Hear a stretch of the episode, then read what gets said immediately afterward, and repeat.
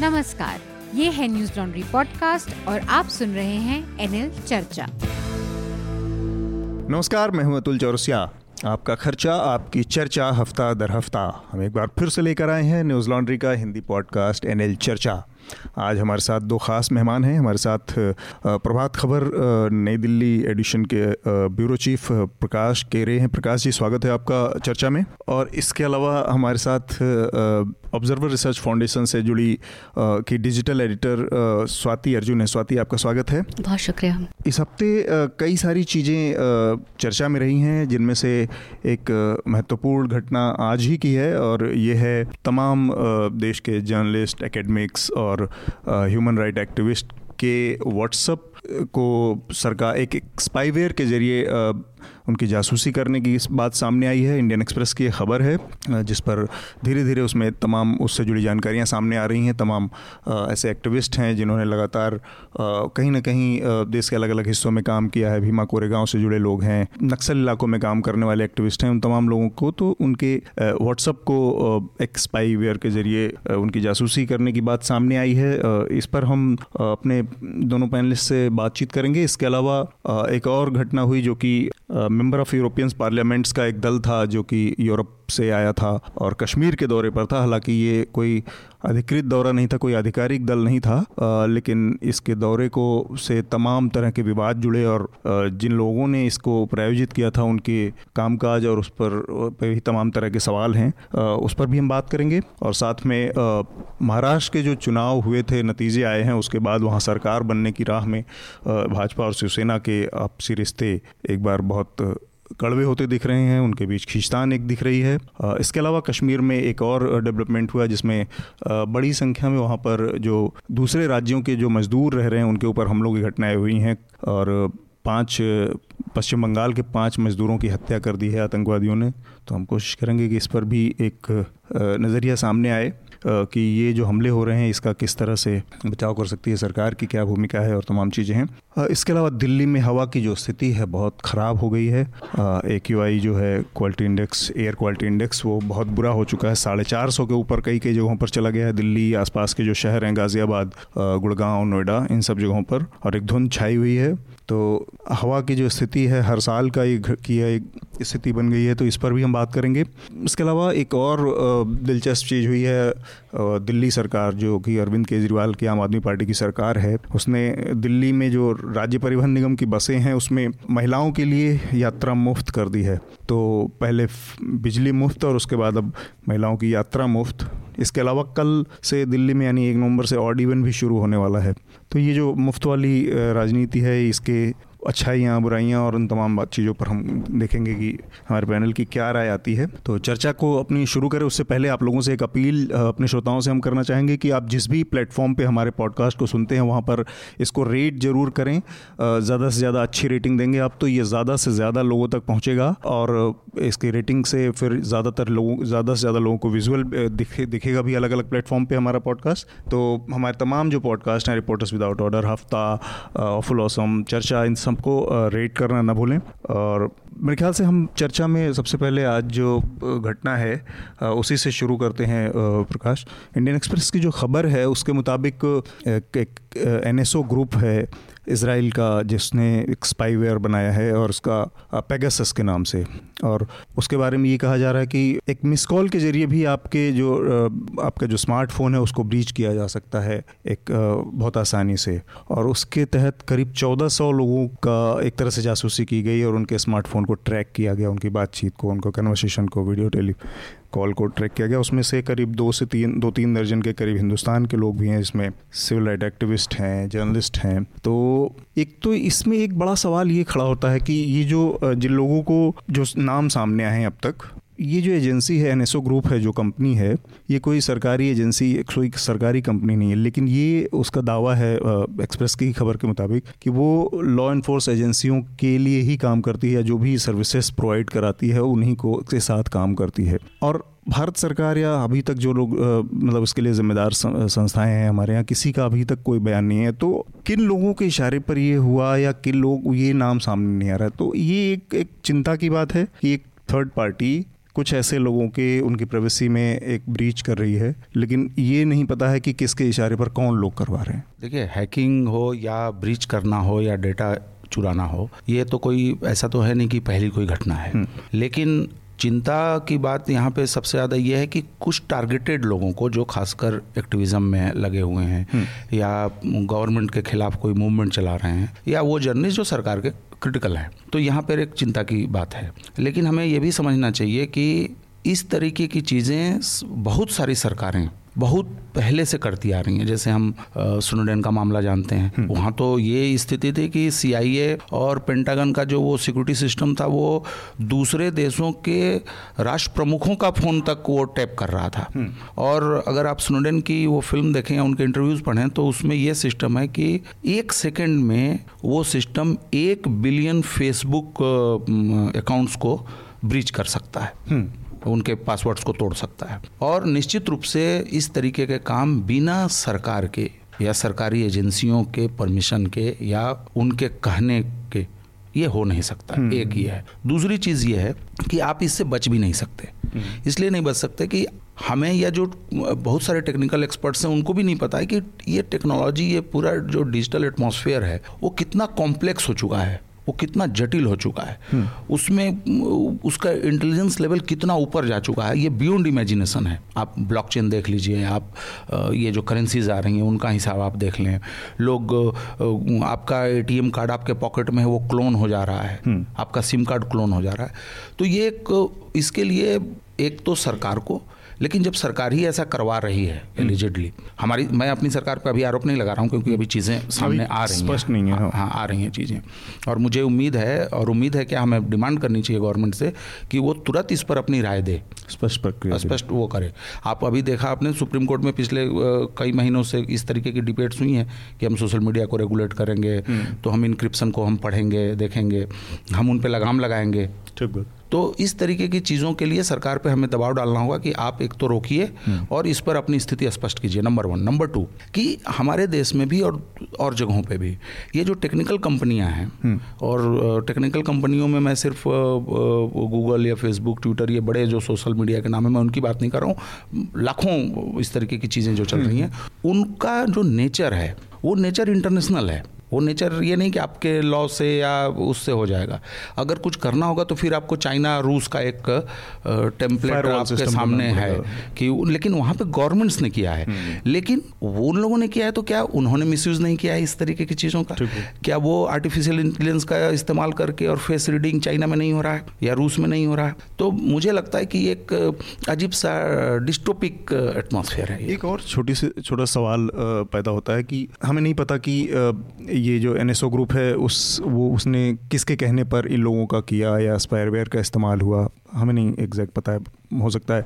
उसका दावा है कि वो केवल लॉ इन्फोर्समेंट एजेंसी और सरकारी कंपनियों के या सरकारों के साथ ही लेन देन करती है या उनसे रबता रखती है। पर एक प्राइवेट एजेंसी का ये केवल कहने वाली बात है, उसने कहा है। इसकी कोई, इसका कोई प्रूफ या कि इसका कोई वो नहीं। तो हो सकता है किसी और प्राइवेट पार्टी से भी वो लेन देन करती हो, जिसके इशारे पर एक। दूसरा ये कि सरकारों के लिहाज से अगर देखा जाए तो जो हमारा इंफॉर्मेशन टेक्नोलॉजी एक्ट 2000 है, वो साफ़ साफ़ कहता है कि कोई भी आपका जो इंटरनेट प्रोवाइडर है या आपका टेलीफोन प्रोवाइडर जो कंपनियाँ हैं वो किसी भी लॉ इन्फोर्समेंट एजेंसी के कहने पर वो बाध्य हैं उनको किसी भी पर्टिकुलर आदमी के ऊपर अगर शक है या किसी संस्था के ऊपर शक है तो उसकी वो ट्रैपिंग टैपिंग करती हैं उसके ऊपर निगरानी रखती हैं वो सब कुछ करती हैं और उसको शेयर करना उनका कंपल्सन है। ये साफ़ साफ़ एक, एक एक्ट इसके तहत है और सरकारें उसका इस्तेमाल कर सकती हैं। ऐसी स्थिति में जब आपके पास इतने स्ट्रॉन्ग लॉज हैं और आप उसका इस्तेमाल करके किसी के ऊपर अगर आपको लगता है कि ये गड़बड़ है तो किसी तीसरी थर्ड पार्टी और प्राइवेट पार्टी की का इन्वॉल्वमेंट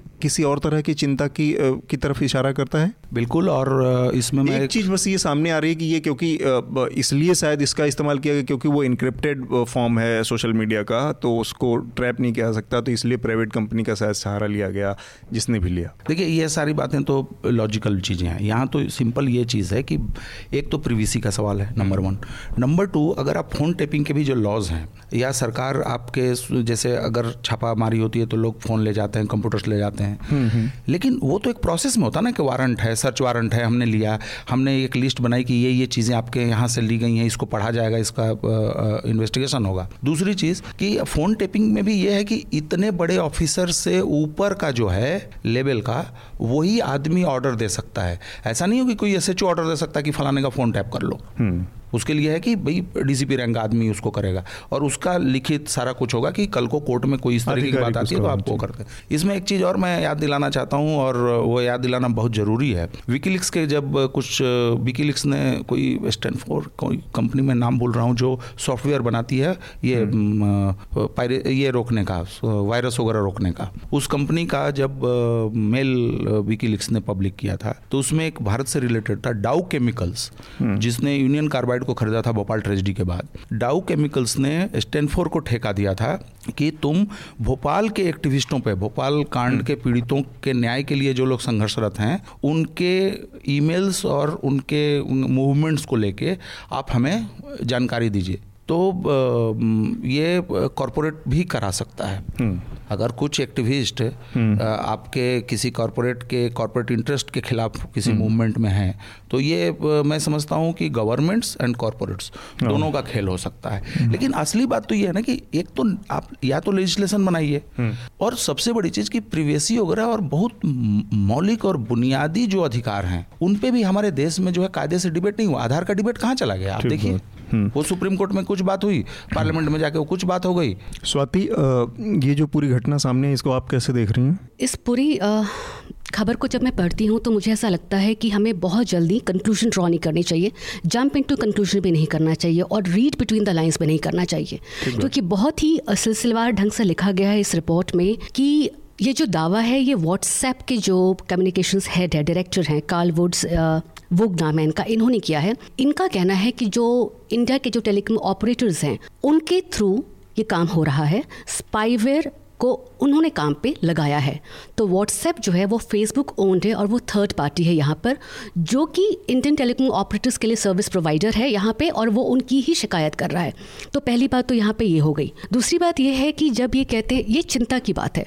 जिस समय ये डिस्क्लोज हो रहा है कि ऐसी घटना हुई है, जमाल खशकोगी की जब हत्या हुई थी दो तीन महीने पहले तो उस वक्त ऐसा ही कुछ हादसा हुआ था। उसमें उस वक्त इसी कंपनी को शायद एनएसओ जो ग्रुप था, इनकी सर्विसेज़ सऊदी अरेबिया में भी थी। एक मिनट बस रोकना चाहूँगा। आपको नहीं लगता कि आप ये रीडिंग बिटवीन द लाइन्स है?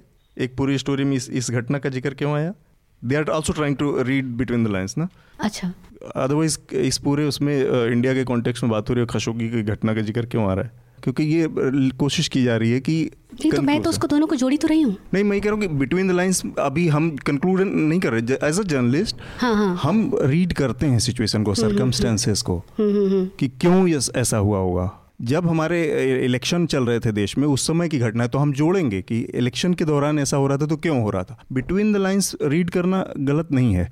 कंक्लूजन ड्रॉ करना गलत है which is right Prakash ji आपको क्या लगता है? मतलब हम अगर इसी बात को कहें तो जब कोई कंक्लूजन जम करना तो ऑब्वियसली वो तो कोई नहीं चाहेगा कि हो जब तक कि कोई सरकार की तरफ़ से और बाकी किसी तरफ़ से आधिकारिक बयान ना तो ये इस सवाल पे थोड़ी सी असहमति या उस पर हम लोगों को रुकना चाहिए कि हम किसी को सीधे सीधे ब्लेम करें कि पॉइंट आपने कराया है हम्म। आपने कराया है। ठीक है लेकिन क्वेश्चन ये है कि ये कोई भी कराए पहली चीज़ ये पॉसिबल कैसे हो रहा है नंबर वन नंबर टू जब करने वाले का पता है और जो टारगेटेड हैं उनका पता है। हम्म। तो और ये पहला एग्ज़ाम्पल नहीं है। हम्म। इससे पहले भी हो गया है हुआ है। तो उसमें आ, मैं ये आ, कहना चाहूँगा कि ये सिर्फ़ चिंता जता के हम इसको नहीं समझ सकते। हम्म, हमें प्रेशर देना पड़ेगा। टेक कंपनियों पे भी और और, और छोड़िए फेसबुक की बात। आज ठीक है चलो अच्छा किया इन्होंने फेसबुक ने व्हाट्सएप ने खुद ही इस इशू को लाया। है। हम्म। लेकिन कैम्ब्रिज एनालिटिका के पास कैसे डॉक्यूमेंट वो सारे डेटा पहुँचे पहुँचे थे? आज भी फेसबुक कितने फार राइट ग्रुप्स के और हेट कैंपेन को वो प्रमोट कर रहा है? अभी तो उन्होंने फेसबुक ने तो ये कि हम पॉलिटिकल ऐड हाँ, देंगे। देंगे ही नहीं। वो उन्होंने कह दिया कि हम स्क्रूटनी भी नहीं करेंगे। स्क्रूटनी भी नहीं करेंगे। इसका मतलब आप पैसा दीजिए और कुछ भी आप उस उस प्लेटफॉर्म पे चलाइए। हम्म। तो ये सवाल सिर्फ़ ये नहीं है कि आपने किसी एक्स वाई जी को जो है आपने टारगेट किया और उनका फ़ोन हैक कर लिया और कुछ मैसेजेस पढ़ लिए हम्म। या ब्लैकमेल करेंगे कब कभी आप उनको। ये और ये क्या है? ये सिर्फ़ आज के डेट में टेक फॉर्म में हो रहा है। किसी जमाना जमाने में हनी हम्म। ट्रैपिंग होती थी किसी जमाने में स्टिंग ऑपरेशन होता था अभी कुछ समय पहले तक इन जनरल मैं जानना चाहूँगा स्वाति ये जो इस तरह की चीज़ें हैं एक तो बेसिक ये है कि आपकी जो प्राइवेसी है उससे टकराती हैं उससे विरोधाभास पैदा करती हैं कि इतने हाईटेक टेक्नोलॉजी के ज़माने में जब हमारी लाइफ इतनी टेक्नोलॉजी पर डिपेंड है तब ये सारी चीज़ें मतलब कई बार आप चाह के भी आप प्राइवेसी जैसी चीज़ जो जिसको आप कॉन्स्टिट्यूशनल राइट्स कहते हैं नहीं मैं जेनरिक व्यू में तो अपने व्यू बिल्कुल नहीं देना हम्म। चाहूँगी मैं इसी मुद्दे पर अपनी हाँ। अपनी राय रखना चाहूँगी मुझे ऐसा लगता है कि चूँकि व्हाट्सएप ने और ने एक आरोप लगाया है और अन्य ग्रुप ने इसका खंडन किया है उन्होंने ये कहा है कि हमारी जो सर्विसेज़ हैं बहुत लेजिटिमेट ऑर्गेनाइजेशन हाँ। जो होते हैं गवर्नमेंट ऑर्गेनाइजेशन होते हैं उनको ही देते, देते हैं, हैं और जब सऊदी जब मैंने कहा था कि जमाल खशकोगी के मामले में भी ऐसा हुआ था उसके बाद इनकी सर्विसेज़ वहाँ रोक दी गई थी तो ज़ाहिर सी बात है कि एक इशारा है। तो इसकी जो टाइमिंग है उसकी टाइमिंग पर हमें ध्यान रखने की ज़रूरत है ये चुनाव के दौरान की घटना है लेकिन ये भी तीन महीने या चार महीने के बाद इनका ये डिस्क्लोजर हो रहा है हम्म। अगर ये चाहते तो being a responsible service provider ये उसी वक्त इस चीज़ को डिस्क्लोज कर, कर सकते, सकते थे।, थे ऐसा नहीं था कि इनको जानकारी नहीं थी या फिर हम्म। इनकी इसमें मिली भगत या सहमति ना हो हम्म। तो आ, मुझे इसकी टाइमिंग पर मुझे इसका शक है बाकी इन्होंने जो कुछ भी कहा एक तरीके से सब कुछ कह करके कुछ ना कहा कुछ ना कहकर सब कुछ कह दिया है तो मेरा यहाँ पे मेरा ये कहना है कि सिंस उन्होंने लेजिटिमेट एजेंसीज की बात की है गवर्नमेंटल ऑर्गेनाइजेशंस की बात की है पिन पॉइंट नहीं किया। उन्होंने एक ओपन बुक खोल करके रखा है। तो यहाँ पे हमें सावधानी बरतने की ज़रूरत है कि unless and until there is an official point of view जब तक कि कोई हम्म। सरकारी बयान इस पर नहीं आता है कोई क्लैरिफिकेशन नहीं आती है तो हमें अपने तरीके से इस मामले को अलेजिड तरीके से कि हमें हम ये मान कर हमें नहीं चलना चाहिए कि हाँ मान करके डिस्क्लोज या फिर दावा नहीं ठोकना चाहिए कि इन्होंने सरकार ने ही कराया होगा या किसी एजेंसी ने कराया होगा। या किसी मिनिस्टर ने कराया होगा। तो उसके लिए मुझे लगता है कि एक कानूनी जो प्रक्रिया होती है और जो एक प्रोटोकॉल होता है उसको फॉलो किया जाना चाहिए। बाकी जो राजनीतिक स्थिति है देश की और जिस तरीके से राजनीति चल रही है और जो मौजूदा सरकार है वो कितनी ओपन माइंडेड है किसी भी तरीके के विरोध को लेकर के डिसेंट को लेकर के या उनका जो काम करने का जो तरीका है वो कितनी अग्रेसिव है चीज़ों को लेकर के जो जो वो कहते हैं ना कि वो बिल्कुल प्रेशर प्रेशर भी नहीं कहेंगे हार्ड हिटिंग उनका जो एक तरीका है हम्म, हम्म। तो मुझे लगता है कि गाँव देहात की भाषा में क्या कहते हैं वो मुझे लगता है कि वो बिल्कुल उज्जट वाली भाषा है उनकी कि सब कुछ मार पीट करके ही निकालना है। तो एक बेसिक सिविलाइज्ड तरीका जो होता जो फॉलो किया जाना चाहिए हाँ, वो नहीं है। तो वो एक समझ की बात होती है। लेकिन मुझे इसकी टाइमिंग पर मुझे दिक्कत है और मुझे लगता है कि हमें वेट एंड वॉच करना चाहिए और उसके बाद हमें जा करके इसको लेकर के ये एक चिंताजनक स्थिति है। ये जो डिस्क्लोजर है ये चिंताजनक है इसको लेकर के समझ गया विरोध भी होना चाहिए। अभी अभी तुरंत तुरंत जो हमारे कानून मंत्री हैं रविशंकर प्रसाद, उनका बयान आया है तो उसको मैं पढ़ लेता हूँ, इसके बाद फिर हम इस पर आगे बात कर सकते हैं। Government of India is concern at the breach of privacy of citizen of India on the messaging platform WhatsApp we have ask WhatsApp to explain the kind of breach and what it is doing to safeguard the privacy of millions of Indian citizen government of India is committed to protecting the privacy of all citizens government agencies have a well established protocol for interception, which includes sanction supervision from highly ranked officials in central and state government for clear stated reason reason in national interest और ऐसे ही general चीज़ें हैं। बाकी उसके बाद राजनीति के आरोप प्रत्यारोप है बीके सिंह और फलाने तो ये इसमें इस बयान से साफ़ लग रहा है एक तो हम्म। एक बहुत ही सामान्य सा स्टेटमेंट है। चूँकि स्टेटमेंट देना है तो कुछ देना है आपने बोल दिया। लेकिन जो इसी में अगर आप पढ़ें इसी स्टेटमेंट में यह जो कुछ समय पहले सरकार ने कहा है और सुप्रीम कोर्ट में कहा है कि वो तीन महीने के भीतर सोशल मीडिया को रेगुलेट करने के लिए एक गाइडलाइंस तैयार कर रही है। तो मुझे लगता है कि सरकार इस एपिसोड का फ़ायदा इस्तेमाल उस, उस इस्तेमाल के लिए एक करेगी और चीज़ एक इसमें हाँ। एक लाइन और हाँ। रही बात सरकार इसमें और भी आगे कुछ करेगी मुझे नहीं लगता हम्म। क्योंकि यूनाइटेड स्टेट्स में नहीं हुआ लेकिन कम से कम यूनाइटेड स्टेट्स में इतना हुआ कि जर्मन चांसलर मर्केल से ओबामा एडमिनिस्ट्रेशन ने माफ़ी मांगी कि हमने हम्म। आपका फ़ोन जो है टैप कराया था। एक छोटी सी चीज़ और इसमें पैदा होती है कि ये जो पूरा इशू है जो सामने आया है हमारे सामने इसमें एनएसए ग्रुप है इसराइल का जो कि स्पाईवेयर बनाता है उसके स्पाईवेयर ने ब्रीच किया और इस बात का पता चलते ही व्हाट्सअप एक्टिव हुआ उसने जो भी ज़रूरी कदम थे उठाए नहीं उठाए इसके अलावा तीन महीने बाद जैसा कि स्वाति करें कि इतना देर क्यों उस समय भी उठाया लेकिन तीन महीने बाद उसने उन लोगों को अलर्ट किया जिन लोगों के जासूसी होने का संदेह था या जिनकी की गई। व्हाट्सअप से आप क्या पूछेंगे? व्हाट्सअप तो उस जासूसी का शिकार है। पूछना आपको तो उस उस कंपनी से जिसने किया है। देखिए डिजिटल वर्ल्ड में अपने आपस के भी बहुत सारी चीज़ें चल रही हैं एक दूसरे के बीच में। तो मैं यहाँ पे व्हाट्सएप को विक्टिम नहीं कहूँगा। हम्म। मैं उनको प्रेज कर रहा हूँ कि उन्होंने exactly. इस स्टैंड लिया है और उन्होंने सारी चीज़ें बाहर की हैं। लेकिन व्हाट्सएप खुद अपने भीतर व्हाट्सएप के खुद डेटा ब्रिज के जो आरोप हैं फेसबुक के खुद जो डेटा ब्रिज के आरोप हैं उन आरोपों के बारे में अभी भी ये लोग क्या कर रहे हैं? ठीक बात है। नहीं यहाँ पे मैं जोड़ना चाहूँगी। जैसा हाँ? कि इन्होंने कहा कि व्हाट्सएप को हम प्रेज नहीं करेंगे। मेरे हिसाब से WhatsApp is a player in the whole thing आप अगर तटस्थ रहते हैं और आप अगर समय रहते अगर आप एक्शन नहीं लेते हैं आप अपनी सुविधा के हिसाब से एक्शन लेते हैं तो आप भी एक गेम खेल रहे हैं। हम्म। तो ये मेरा स्टैंड व्हाट्सएप को लेकर के है। ऐसा हो नहीं सकता है कि व्हाट्सएप हम आ, अपने अगले विषय की तरफ़ हम बढ़ेंगे इसके बाद क्योंकि मुझे लगता है अभी इसमें काफ़ी चीज़ें आएँगी। अभी तो ये बस शुरू ही हुआ है आज का पहला दिन है। और सरकार का ये जो बयान है ये भी इस बयान जैसा कि प्रकाश ने कहा कि बस काम चलाओ एक एक बयान जो होता है वो लद्दल किस्म का वो है। किससे पूछना है और कौन इसमें खलनायक है ये अभी तय अगर आप नहीं कर पा रहे हैं तो फिर बाकी चीज़ें तो खाली टालने के लिए कही जाती हैं। दूसरी चीज़ मैं एक चीज़ बस कहना चाह रहा था, स्वाति, कि मुझे नहीं लगता कि यहाँ पे किसी ने किसी को इनफैक्ट मैंने यही कहा कि इसके पीछे सरकार भी हो सकती है प्राइवेट कोई पार्टी भी हो सकती है। किसी को नहीं पता कि किसने एनएसओ उसको इसको ऑथराइज किया था करने के लिए। तो कंक्लूजन यहाँ पे कोई दे ही नहीं रहा या किसी के ऊपर उंगली कोई उठा ही नहीं, नहीं रहा। नहीं, तो मुझे वो समझ में इसलिए नहीं आया कि किसके लिए ये सलाह है। नहीं नहीं नहीं वो सलाह सभी के लिए है। अगर आपके पास अगर एक न्यूज़ ब्रेक हो रही है तो हम सभी और ये पूरी मानसिकता है। आप जाकर देखिए सोशल मीडिया में किस तरीके के डिस्कशन हो रहे हैं। और हर किसी के अपने पूर्वाग्रह होते हैं। जगह है वहाँ पे तो हाँ। गाली गलौज भी होती है ट्रोलिंग भी होती है तो हाँ। उसके उसको एक समूह है तो हम यहाँ नहीं कर हर हर कोई हर इंसान एक समूह को बिलोंग करता है और अपनी अपनी पूर्वाग्रहों के साथ आता है। मेरे भी अपने होंगे और बाकी लोगों के भी होंगे। तो मेरा बस यही कहना था कि हमें किसी कंक्लूजन तक नहीं पहुँचना चाहिए हाँ। और हमें वेट एंड वॉच की पॉलिसी अपनानी चाहिए। अच्छा मतलब सलाह के तौर पर है ये ठीक है।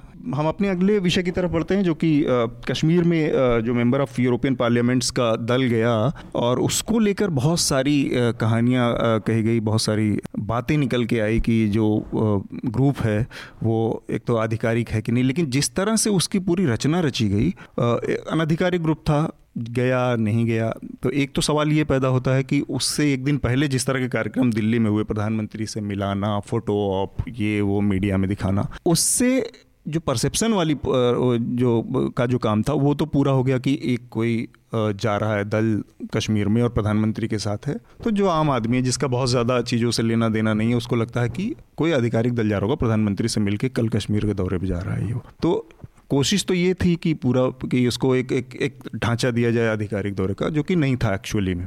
तो वो बचने का एक रीज़न दूसरा ये कि अपने तमाम नेता और जो स्टेक होल्डर कश्मीर की पॉलिटिक्स के हैं, वो जेलों में हैं। जो इंडिया के पॉलिटिक्स के इंपॉर्टेंट प्लेयर हैं, उनको श्रीनगर हवाई अड्डे से वापस कर दिया गया और इन लोगों को वहाँ भेजा गया। तो ये जब सरकार कहती है कि हमारा अभिन्न अंग है और ये इंटरनल मामला है, इसका किसी तीसरे देश से कोई लेना देना नहीं। ट्रंप के साथ बैठ के प्रधानमंत्री ने घोषणा की है कि हम आपस में निपटा लेंगे इनकी ज़रूरत नहीं है। तब इन लोगों को निपटाना मतलब ये टू क्लेवर बाई हाफ़ वो जो कहावत है, उसके तहत देखा जाना चाहिए इस पूरे घटनाक्रम को। देखिए, पहली बात तो मुझे ये लगता है कि सरकार की अपनी तरफ़ से पूरी कोशिश थी कि इसको अपने देश में एक पीआर स्टंट के रूप में हम यूज़ करें।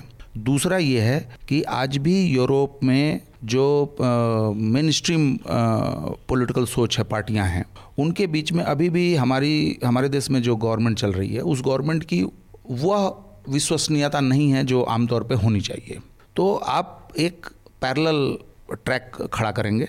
यूरोप में अभी फार राइट पार्टियाँ जो हैं वो बहुत तेज़ी से उभर रही हैं। उनका अच्छा खासा प्रभाव है। कई देशों की सरकारों में वो शामिल हैं। हाँ। चला सरकारें चला रहे हैं वो। ठीक है तो ये था कि यूरोप की पॉलिटिक्स को हम अपने एजेंडे के साथ जोड़ने की कोशिश करें और वैसे लोगों को हम बुलाएँ जिनके साथ हम भी आइडियोलॉजिकल एक साझेदारी रखते हैं।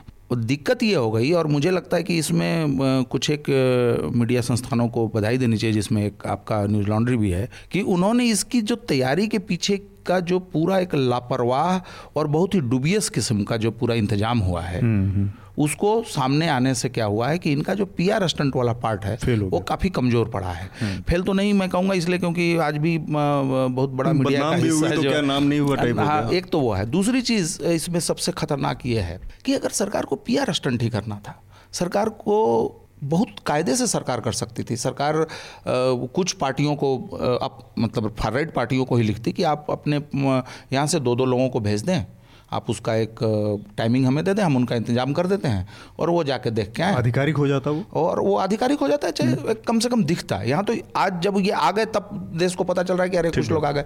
और दूसरी चीज़ कि जब आप बुला रहे हैं तो कोई ऐसा ग्रुप आप तैयार करते कोई जो पहले से कुछ लोग हैं आप तो हेनरी किसिंजर्स के साथ बैठते हैं आप टोनी ब्लेयर के साथ बैठते हैं आप पचास संस्थाएँ हैं इसी देश में संस्थाएँ इतनी सारी हम्म। विवेकानंद फाउंडेशन ही इसको ऑर्गेनाइज कर लेता। हम्म। तो एक तो मुझे लगता है कि ये बहुत एक लापरवाह तरीका था पीआर भी था तो तब भी।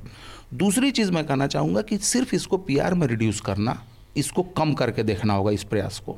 जैसा मैंने कहा कि सरकार अपनी लेजिटमेसी के लिए यूरोप में जगह देख रही है उसी के साथ मैं ये जोड़ना चाहता हूँ कि ये फार राइट के ग्लोबल नेटवर्क को एस्टेब्लिश करने का जो प्रोसेस चल रहा है Maybe. उस प्रोसेस का हाँ। एक हिस्सा है ये और ये ये मे बी की बात नहीं है स्टीव बैनन जो डोनाल्ड ट्रंप के कैंपेन चीफ थे और बाद में उनके स्ट्रेटजिस्ट बने वो पूरे यूरोप में घूम घूम के फार राइट पार्टियों को हम्म। एक कोहरेंट पॉलिटिकल फॉर्मेशन में पॉलिटिकल मूवमेंट में बदलने की कवायद कर रहे हैं और वो हमारे प्राइम मिनिस्टर मोदी के बड़े प्रशंसक भी हैं हम्म, ठीक है एक चीज़ और इसमें मैं जोड़ना चाह रहा था बस कि परसेप्शन की जो मतलब आपने बात कही या जो प्यार की बात कही मतलब इसका बहुत स्मार्टली पॉलिटिकल पार्टियाँ इस्तेमाल करती हैं और मुझे तो हमेशा एक घटना याद आती है जो कि यहाँ पे अटल बिहारी वाजपेयी की सरकार थी जब ठीक न्यूक्लियर ब्लास्ट के बाद पचासों तरह के प्रतिबंध दुनिया भर ने लगा रखे थे और उसी के ठीक बाद में किसी तरह से ज़ोर जुगाड़ करके जसवंत सिंह ने बिल क्लिंटन की एक दिन की एक यात्रा जुगाड़ की, आने की और ये वो।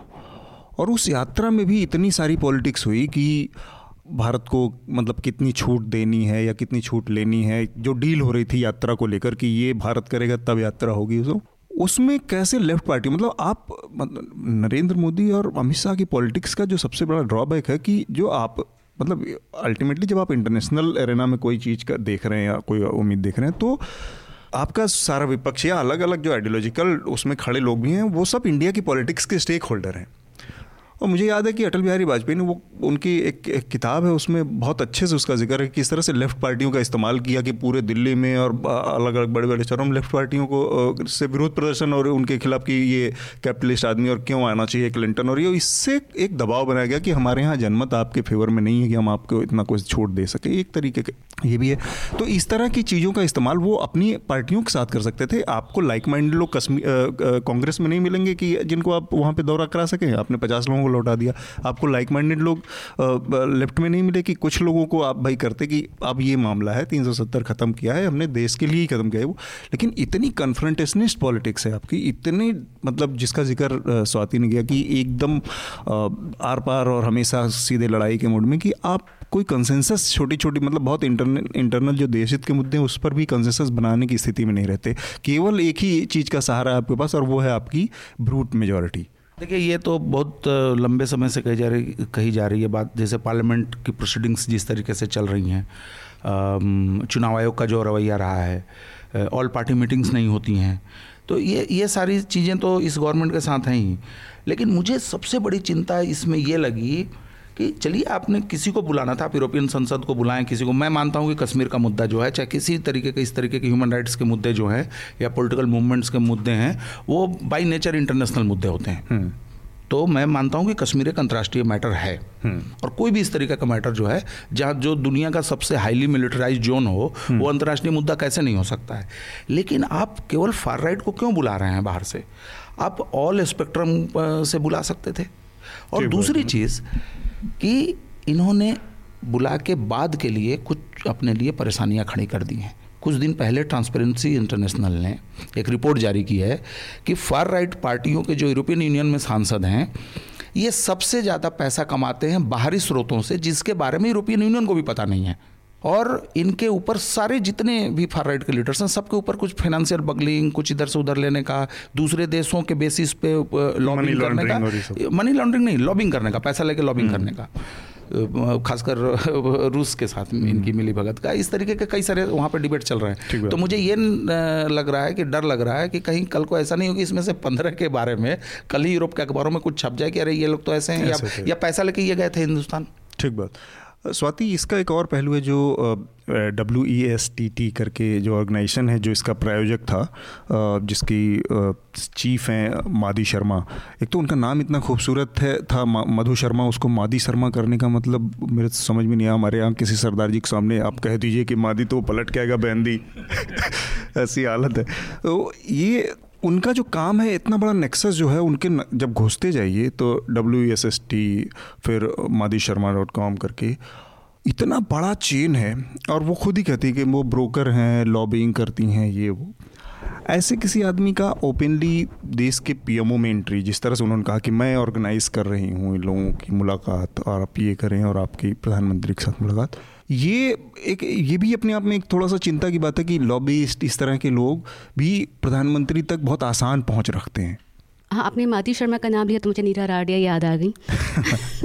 लेकिन कई लोग यही कह रहे हैं कि वो एक दूसरा संस्करण हाँ मतलब ये ये एक कमेंट ही है इन द सेंस दैट कि लेकिन uh, मुझे जो मैं थोड़ा बहुत उनके बारे में पढ़ पाई हूँ और सुन पाई हूँ उसमें ये है कि uh, पिछले चालीस सालों से उनकी जो ये संस्था है उसके पहले जेएनयू के कोई प्रोफेसर थे इंटरनेशनल रिलेशन के uh, वो भी से जुड़े रहे थे वो फिर रिटायर हो गए उसके बाद वो शायद उनसे रिलेटेड है किसी तरीके से और ये काम वो कर रही हैं और तकरीबन 40 सालों से उनकी जो संस्था है, हर सरकार के करीब रही है। तो जब वो खुद कहती हैं कि हर सरकार के करीब रही हैं और उनका बाकायदा उनके पास वो अथॉरिटी थी कि वो जा सकती थी पीएमओ तक तो इसको ये समझा जा सकता है कि कोई पॉलिटिकल लीनिंग्स नहीं है। वहाँ पे शुद्ध रूप से ये व्यवसाय है। तो उसको ये लॉबिंग का। काम है। तो वो अपने आप को और वो इसको वो अपने आप को बचाने की भी कोशिश नहीं कर रही हैं। हम्म। तो ये ज़ाहिर से मुझे एक ब्लॉट की तरह लगता है इन द सेंस दैट कि कश्मीर जैसा सेंसिटिव मुद्दा और वहाँ पे आप एक लॉबिस्ट की मदद मदद लेते हैं जो स्टेक होल्डर्स है वहाँ पे जो कि जायज़ वहाँ के नागरिक हैं जो वहाँ के जो पॉलिटिकल एक राजनीतिक शून्यता वहाँ आ गई है कश्मीर हम्म। में आज से यूनियन टेरिटरी बन रहा है। तो आप एक राज्य को जिस तरीके से रिफॉर्म कर रहे हैं वहाँ पे रिफॉर्मेशन कर रहे हैं आप वहाँ हम्म। पे तो वहाँ पे एक लॉबिस्ट का रोल होता है लेकिन जो जायज़ स्टेक होल्डर्स हैं उनका रोल नहीं होता, होता है हाँ हम्म। उनका रोल आप काट छाट देते हैं दूसरी बात मैं ये कहना चाहती हूँ कि जो हम बात कर रहे थे अभी कि कैसे यूरोपियन यूनियन के लोग तेईस एम पीज़ यहाँ चले आए तो जो जो ये सरकार है खारिज करने की नीति है इनकी जब आप कहते हैं कि आप कैसे यूरोपियन यूनियन के लोगों को लेकर आए इंडियन मिनिस्टर्स को इंडियन जो विपक्ष के लोग हैं उनको आप लेकर नहीं जा रहे हैं तो वो सबको सिरे से खारिज कर रहे हैं जो कि एक बहुत ही ज़्यादा एंटी डेमोक्रेटिक नेचर है। तो उससे मुझे बड़ी चिंता होती है कि ऐसा क्यों है। हम्म। और थर्ड चीज़ ये है कि ये जो यूरोपियन तथा कथित यूरोपियन यूनियन के जो एम जो सब आए थे उनका काफ़ी विरोध हुआ क्योंकि वो राइट विंगर्स थे सारे। तो उन लोगों ने जिस तरीके के बयान दिए एक तो उनका जो प्रेस कॉन्फ्रेंस हुआ उसमें कुछ चुनिंदे लोगों को ही शामिल किया गया और उनके जो स्टेटमेंट्स आए अगर आप उनको बढ़िया से सुनेंगे हम नाजी नहीं हैं हम फासिस्ट नहीं हैं। हम्म। जो कश्मीर जो है भारत का इंटरनल मुद्दा है 370 रद्द करना सही है।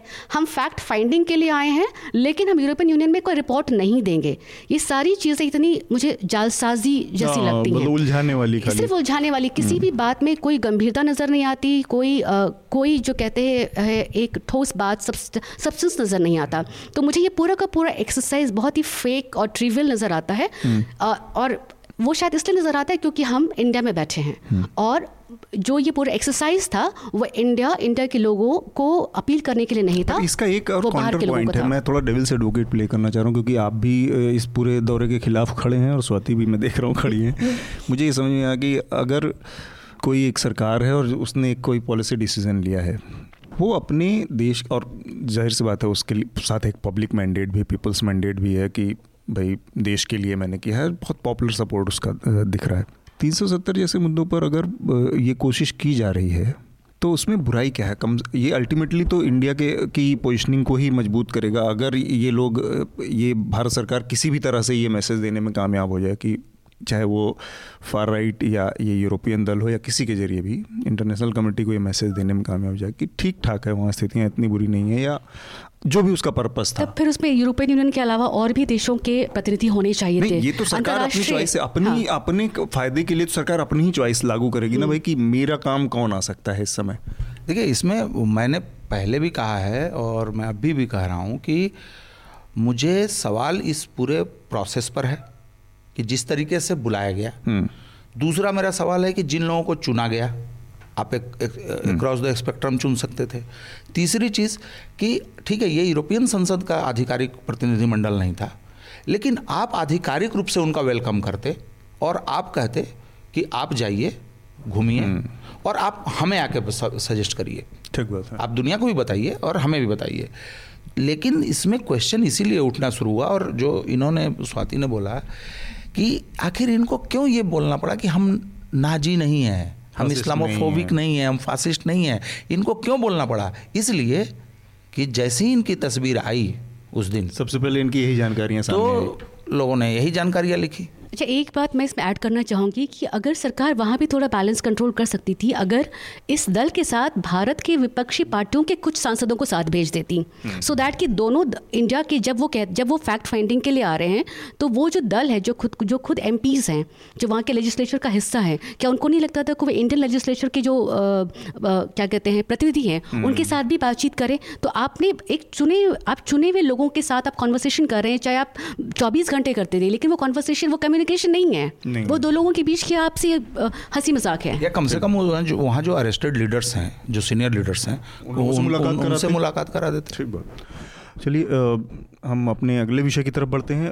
मेरे ख्याल से दो विषय हैं तो थोड़ा संक्षेप में टाइम कम है तो छोटे छोटे में डिस्कस करेंगे। एक तो ये है कि जो शिवसेना के साथ बीजेपी की धींगा मुश्ती चल रही है महाराष्ट्र में एक तो ये बहुत साधारण सी मतलब जनरल एक सोच है कि शिवसेना वहाँ तक इस इस पूरे मुद्दे को ता, तानेगी जिससे कि उसको इस सत्ता में ज़्यादा से ज़्यादा हिस्सेदारी मिले उसकी सारी की सारी दूसरी तरफ़ ये जो उन्होंने कहा उनका एक बयान आया संजय राउत का कि हमारे यहाँ किसी के पिता जेल में तो है नहीं दुष्यंत चौटाला की तरह से तो हमें इस तरह के कोई समझौते करने पड़े। शिवसेना की एक एक छवि रही है मतलब एक एक क्लासिक स्टाइल में आप देखेंगे इस तरह से धमकाना ट्विस्ट करना आर्म ट्विस्टिंग लंबे समय से जब से उनका भाजपा के साथ समझ रहा है। ऐसी कोई संभावना व्यवहारिकता में मतलब नज़र भी आती है कि शिवसेना इन सारी तमाम तामझाम के बाद वास्तव में Shiv Sena, Congress, NCP, Shiv Sena plus Congress plus NCP का कोई अलायंस बनाने की स्थिति में है? हालाँकि राजनीति में संभावनाएँ पूरी तरह से तो कभी खारिज नहीं होती, लेकिन अभी की व्यवहारिकता उसको क्या भाजपा से दूर जाने की इजाज़त देती है? मुझे नहीं लगता कि वैसा कोई दूसरा फॉर्मेशन आ सकता है या आएगा। और जैसा आपने कहा कि एक तो ये अपने बार्गेनिंग Stake ऊँचा करते उसको हैं ऊँचा करना है। और एक साइकोलॉजिकल गेम भी शिवसेना ने इसमें किया है। जो पहला ठाकरे परिवार का प्रतिनिधि विधानसभा में बैठेगा उस यंग लड़के को शिवसेना के नेता के रूप में भावी चीफ मिनिस्टर के रूप में उन्होंने अपने काडर के रूप के लिए ज़्यादातर और थोड़ा मोड़ा बाहर के लिए भी उन्होंने ये मैसेज दे दिया कि ये हमारा पॉलिटिकल लीडर रहेगा। दूसरी चीज़ मुझे लगता है कि शिवसेना का जो ये रवैया रहा है आपने देखा होगा कि पिछले पाँच साल में शिवसेना बहुत नोटबंदी के बाद से शिवसेना बहुत क्रिटिकल रही है भारतीय जनता। उन्होंने डायरेक्टली अमित शाह और नरेंद्र मोदी के ऊपर जो उन्होंने व्यंग किए हैं, हाँ। व्यंग किए हैं सवाल दागे हैं। मुझे लगता है कि शिवसेना भी उसी क्या कहेंगे उसी भय से गुजर रही है। जिस भय से हमारे देश में तमाम विपक्षी दल गुजर रहे हैं की- भारतीय जनता पार्टी का जिस तरीके से उसकी बढ़त है हम्म। वो बढ़त कहीं को खत्म कर खत्म है। ना कर ये बड़ी दिलचस्प चीज़ है क्योंकि पिछला जो चुनाव था उसमें तो भारतीय जनता पार्टी पूर्ण बहुमत नहीं पाई थी लेकिन अभी अब से 100 अ, करीब 125 सीटें आई थी और उसके बाद भी उन्होंने अकेले दम पे सरकार बनाया था। और एक मिनट नहीं लगा था उन्हें शिवसेना को खारिज करने में किनारे करने में। हालाँकि दोनों लोग अलग अलग लड़े थे।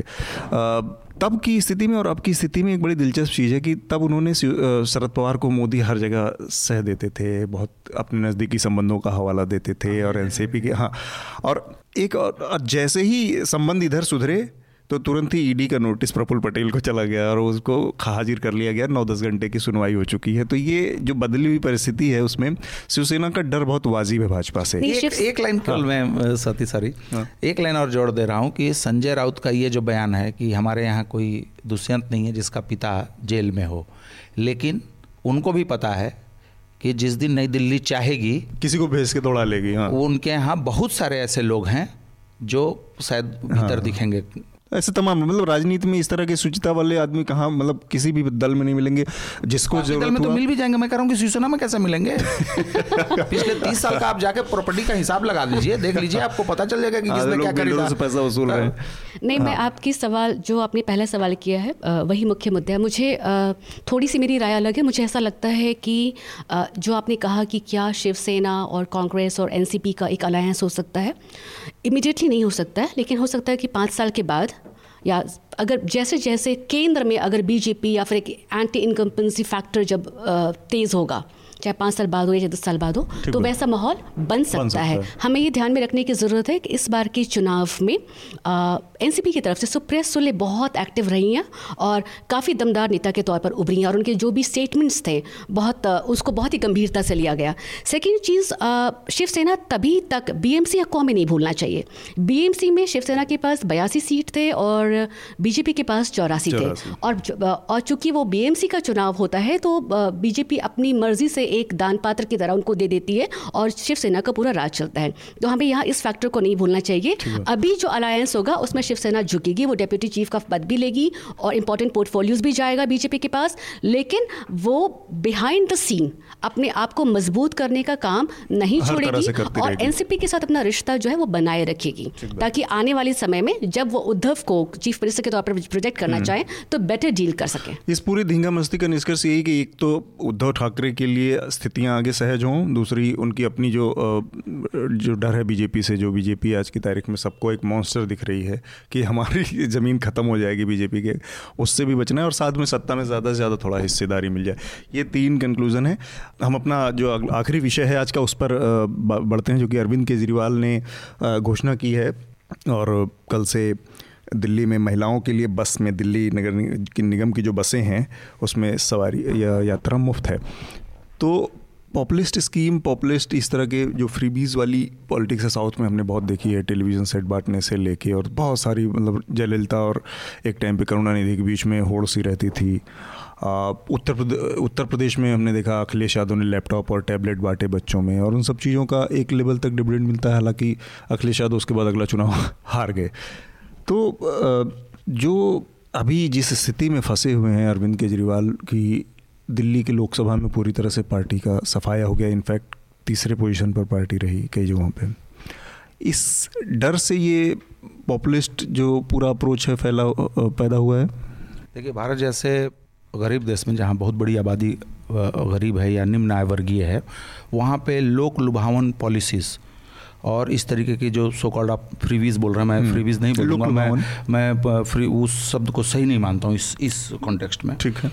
तो उसकी जगह बनेगी रहेगी। और इलीगल फ्रीबीज का भी उसकी जी भी जगह बनी रहेगी जो साड़ियाँ बांटी जाती हैं दारू बांटे जाते हैं और पैसे बांटे से एक दिन हैं, पहले से हाँ। पहले। तो उसकी जगह रहेगी। लेकिन हमें ये नहीं भूलना चाहिए कि आपने साउथ का बोला तो मैं एक दो लाइन में साउथ का कह दूँ कि वहाँ पर इस तरीके की जन लुभावन पॉलिसीज़ के बावजूद आप देखेंगे कि वो हमारे सबसे डेवलप्ड सबसे एक तरीके से तमिलनाडु को थोड़ा छोड़ दें वो हर हर तरीके से वो आगे हैं। नॉर्थ इंडिया से तो बहुत बहुत आगे हैं। और दूसरी चीज़ कि आपने पीछे लगातार डिबेट देखा जैसे न्यूनतम आय देना बेसिक इनकम आपने किसान न्याय जो प्राइम मिनिस्टर ने किसान सम्मान योजना की। आप हम लोग हमेशा कहते हैं कि आपको स्टूडेंट्स को स्कॉलरशिप देना चाहिए या रिटायरीज को पेंशन देना चाहिए। तो अगर आप निम्न आय वर्ग के लोगों को गरीबों को अगर आप उनके हाथ में कुछ भी नकदी किसी भी तरीके से आज के डेट में दे रहे हैं इस भयानक आर्थिक क्राइसिस में लिक्विडिटी क्रंच में परचेजिंग पावर जहाँ खत्म होती जा रही है वो उस तरीके का हर निर्णय स्वागत योग्य है। हर निर्णय स्वागत योग्य है। लेकिन मैं दिल्ली के संदर्भ में कहूँगा कि ये और भी बेहतर है क्योंकि दिल्ली में आप जानते हैं अजीम प्रेमजी यूनिवर्सिटी का एक सर्वे है पिछले साल का। 94 percent working women across the country और 82 परसेंट पुरुष वर्किंग पुरुष। उनकी तनख्वाह दस हज़ार रुपये से कम है। वो महीने में दस हज़ार रुपये से कम कमाते हैं। वैसी स्थिति में अगर दिल्ली को हम जोड़ें तो दिल्ली में कामकाजी औरतें बहुत सारी जो ऑफ़िस में काम करती हैं साइट्स में काम करती हैं डोमेस्टिक हेल्प्स हैं या कुछ दुकान सामान बेचने वाले लोग हैं। इस तरीके के बहुत सारे लोग और और हमें नहीं भूलना चाहिए। अगर कोई मान लीजिए बहुत सारे लोग कह रहे हैं कि फ्री में लड़कियाँ घूमेंगी फ्री में औरतें घूमेंगी। मैं कह रहा हूँ कि अगर ये मोबिलिटी भी अगर इससे हासिल होती तो है वो भी उसका स्वागत योग्य है। बात है। स्वाति आप इस हाँ, पूरे उसको इस, इस पर मैं भी सहमत हूँ और मतलब मैं इसको लार्जर लार्जर पर्सपेक्टिव में इसको मैं बहुत ही अच्छा कदम मानती हूँ। हम्म। महिलाओं के संदर्भ में देखा जाए तो मुझे ऐसा लगता है कि एक तो इनकम जो लोगों का बहुत कम है वो एक है जो भी जो निम्न वर्ग के जो कम आय के जो लोग हैं उनकी मोबिलिटी बढ़ेगी वो ज़्यादा काम कर पाएँगे। हम देखते हैं मुझे पता मुझे पता है मेरे घर की मेड है वो कहती सुबह मैं ऑटो में नहीं आ सकती मुझे आने में पैंतालीस मिनट लगते हैं पैदल। उसके घर से मेरे घर का रास्ता दस मिनट का होगा ऑटो से। तो इस तरीके की चीज़ें हैं जो बेसिक चीज़ें वो समझ में आती हैं। मुझे लगता है कि इससे कहीं ना कहीं आप सोचिए कि कितनी महिलाएँ होती हैं जो कि लिफ्ट लेती हैं और उनके साथ गैंगरेप हो जाता है। कैब प्राइवेट कैब्स में जाती हैं। उनके साथ सुरक्षा छेड़छाड़ हो जाती हम्म, हैं। हम्म। ठीक है तो ये और जब ये सारी चीज़ें होती हैं तो महिलाएँ मीडिया की नौकरी नहीं कर सकती हैं। क्योंकि आपको हर शिफ्ट में काम करना होता है कॉल सेंटर्स की नौकरी नहीं कर सकती तो उनका जो एक स्कोप है बाहर का। नौकरी करने का अपॉर्चुनिटीज़ उनकी कम होती हैं। तो मुझे लगता है कि इससे उस चीज़ पर थोड़ा फ़र्क होगा क्राइम। भी थोड़ा कम होगा क्योंकि इन बसों में मार्शल्स भी होंगे।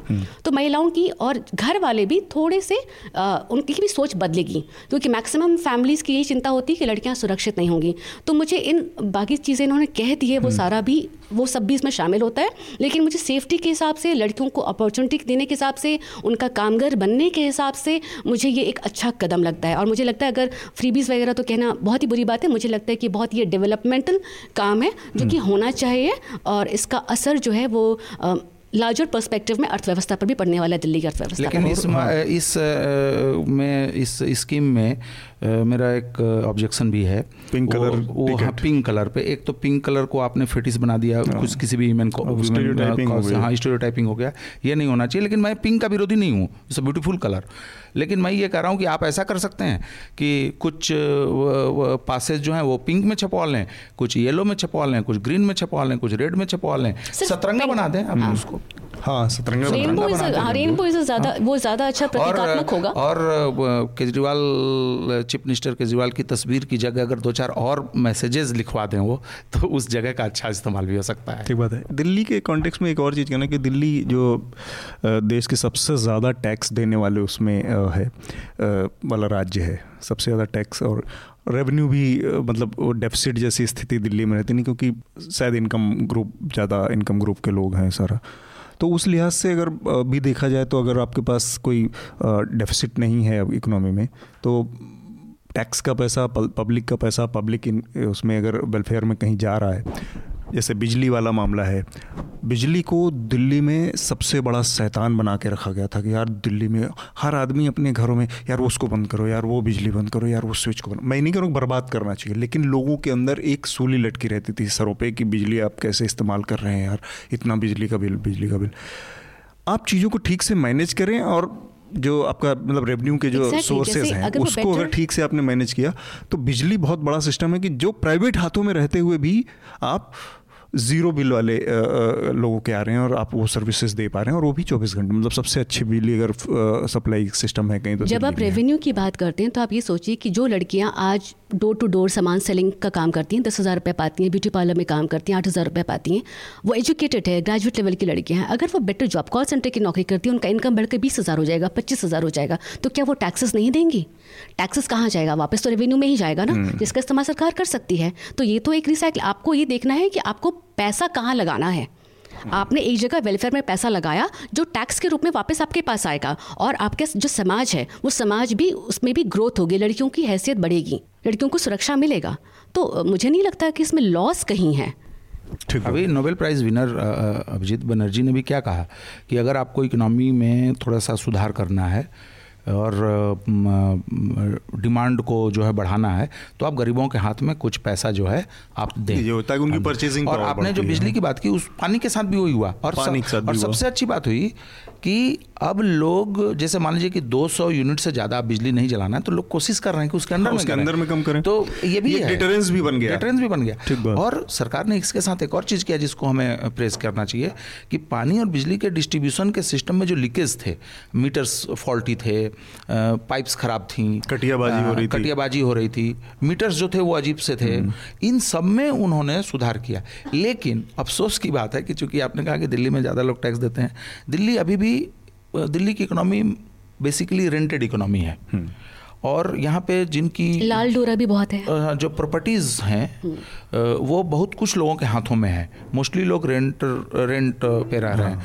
तो हो क्या रहा है कि लार्ज नंबर ऑफ़ मकान मालिक्स वो इस बेनिफिट को बिजली और पानी के बेनिफिट्स को अपने किराएदार तब्दील कर नहीं हाँ। वो किराएदारों को नहीं देके बल्कि उनसे बहुत ज़्यादा वसूल रहे हैं। तो मुझे लगता है कि केजरीवाल सरकार को इस बस वाले में वोट की उम्मीद करनी चाहिए।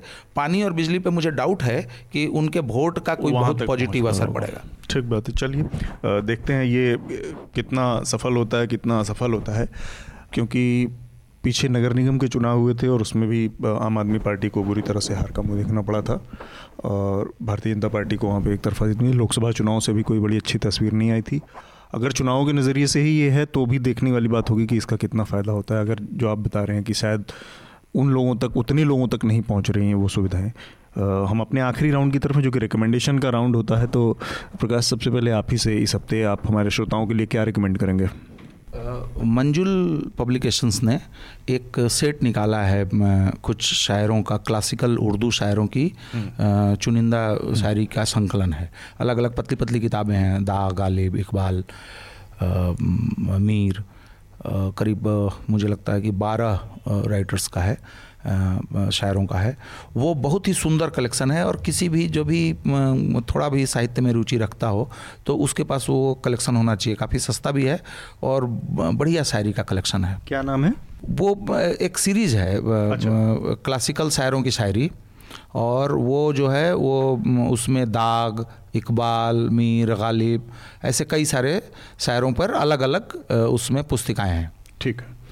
स्वाति आपका रिकमेंडेशन मेरा रिकमेंडेशन एक इशू ब्रीफ है जिसको हम रिसर्च पेपर कहते हैं जो ओआरएफ ने छापा है अक्टूबर महीने में। uh, इसका शीर्षक है literacy in India the gender and age dimension तो इस इशू ब्रीफ को लिखा है uh, एक छोटा इशू ब्रीफ छोटा रिसर्च पेपर होता है पाँच हज़ार वर्ड का uh, तनुश्री चंद्रा ने।